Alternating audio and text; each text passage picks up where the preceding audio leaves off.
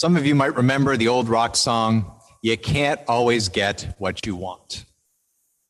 Today's story in the gospel is really about people who get what they want, but not necessarily what they need.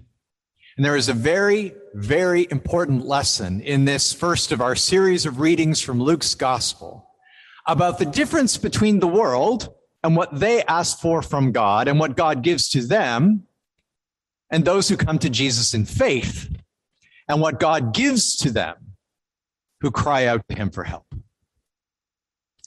The first group, of course, that makes demands of Jesus are the demons. Now, at first, we think there's only one demon. We find out later that they are legion, many that have taken up space in this man and made his life literally a living hell.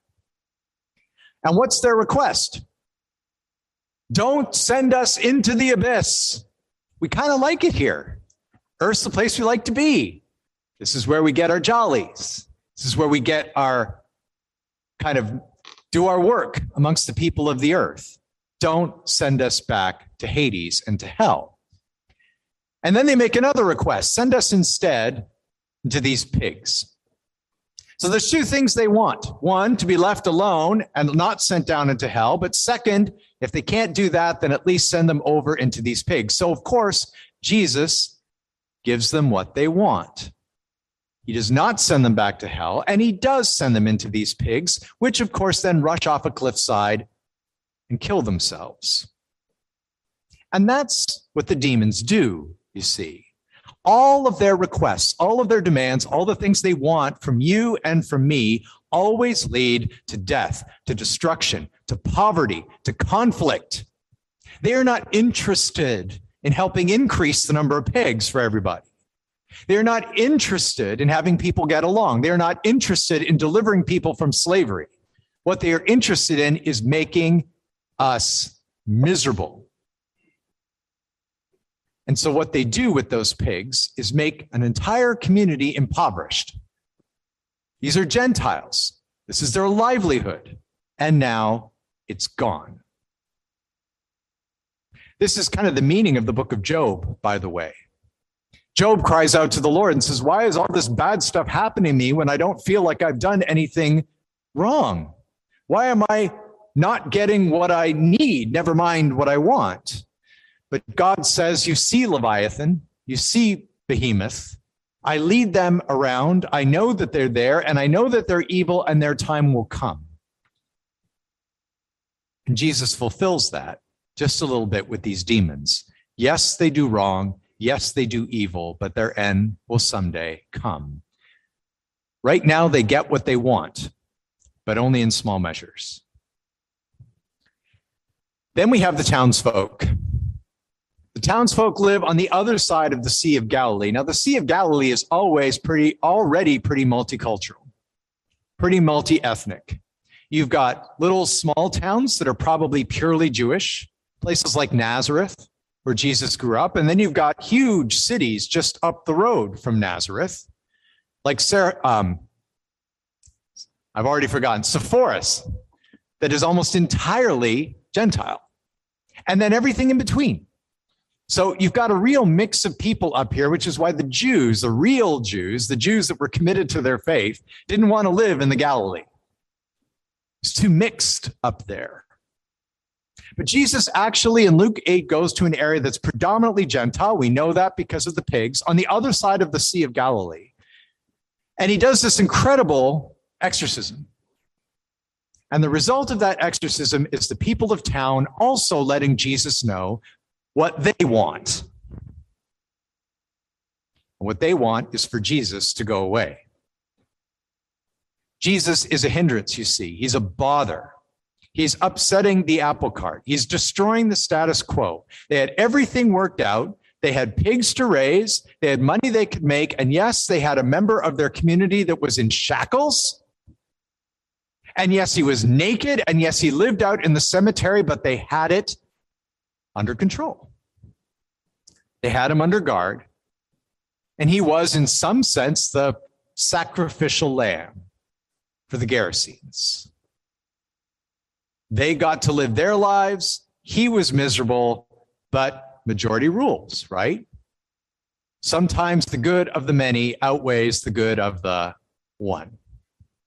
So when Jesus kills off their pigs by sending the demons into them, and they come and they see this man in his right mind, unshackled, clothed, sitting and listening to Jesus, instead of rejoicing, instead of saying, This is incredible.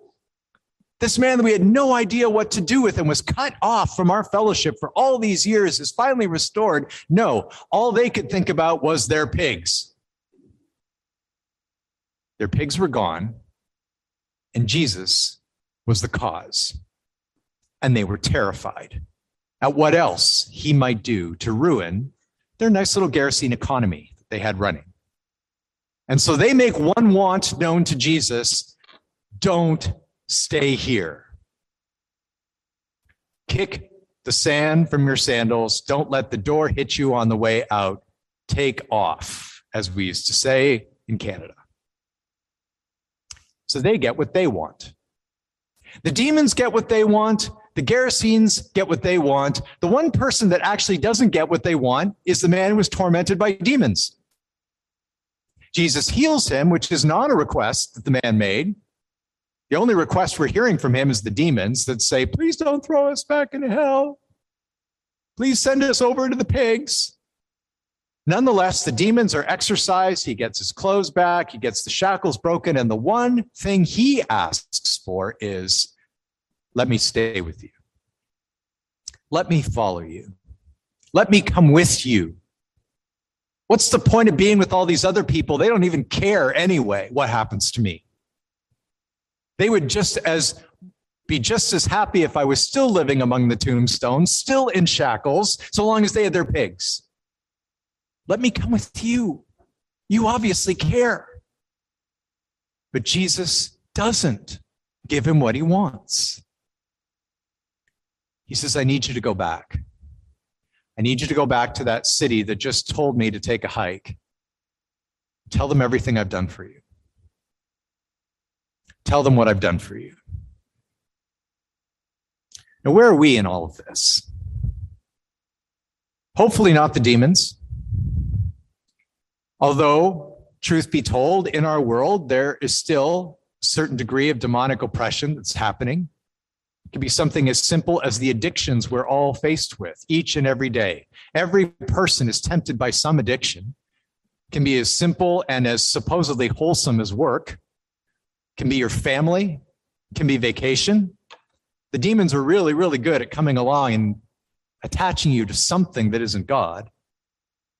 Are we so obsessed with keeping the status quo, making sure that things stay the same, making sure that nothing changes, that when God comes and brings healing and salvation and mercy, our first reaction is, we really don't want this. There's a sacrifice, right, that the Gerasenes have to make. They got to figure out how to make a livelihood without a whole bunch of unclean animals anymore. They've got to decide is this man worth it? Is the coming of God amongst his people to deliver them from demonic oppression worth it? Would they rather things just go back to the way they were and have always been and always will be ad infinitum, world without end? Amen. Do we begrudge other people's well being because it might cost us? Because it might involve sacrifice? Because you might have to do something to help those people. By grace, God does not give us what we want. You've probably all prayed a prayer for something that you really, really wanted, and you're like, why isn't God giving me that?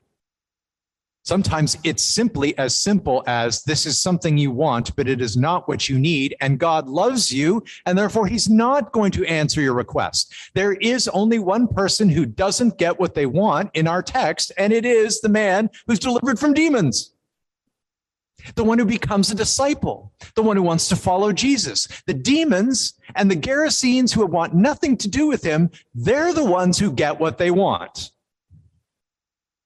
It is the unbelieving world that gets what they want. They get sun, they get rain, they get food, they get housing, they get clothing, they get their mortal, temporary lives. And along with it, loneliness, the same addictions that I talked to you about, the same moments in their life when everything bottoms out and think, does anybody care? Is there any purpose to my being here? But you are God's beloved. And God gives you the grace of Jesus Christ in knowing that in Jesus your sins have been forgiven, you have been delivered, the forces of evil have no power over you, and you are even being made into a community where people actually do care. Not perfectly. We are not Jesus. But every time we find that we are caring for one another, we can be sure that it is Jesus who is at work in us, that he has not abandoned his people, that he is still building us up into his body. There is neither slave nor free, Greek nor Jew, male or female. All are one in Christ Jesus. And that's something we learn each and every day. We wanted Jesus to go away too, and he would not. Instead, he returned from the grave where we thought we had laid him permanently. And he didn't do it to judge. He didn't do it to bring revenge. He did it to show that what he had done to that man in the tombs, he wants to do for everyone to free us from our shackles, to clothe us with his righteousness, and to bring us back into community with one another. Jesus doesn't always give us what we want, but we know we are his disciples because he always gives us what we need. In the name of Jesus Christ, amen.